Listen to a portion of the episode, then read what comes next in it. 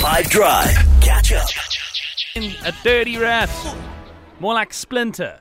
Or do you want to rather have a uh, cockroach in your bed? What are you going to pick on the uh, the mighty game of uh, Would You Rather we're playing now? Hello, um, Nick and team. Cro- um, cockroaches, any day. Any day. 100 cockroaches if they must be. It's okay, I'll take off my bedding, I'll wash up everything. But a rat? Oh, hell no. I have the biggest phobia for a rat. I almost um, left my two week holiday in Paternoster because a, uh, a um, mouse ran into the house. No, you're joking. Sure, high five team.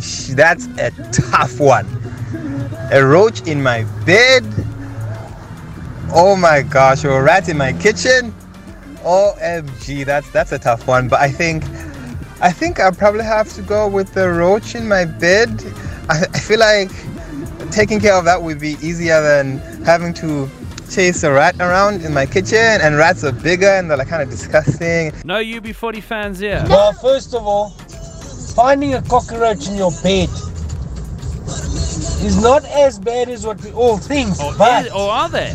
Hold on. imagine they could be breeding in your bed. So, same goes with a rat. Uh, so, I'll go with the finding a rat in the kitchen. And you could meet somebody, right? Definitely, definitely, definitely. Real world experience. rat in here. my kitchen. I've had that before, and that you can get rid of. A cockroach in your bed, you're vulnerable in your bed. Are you kidding me?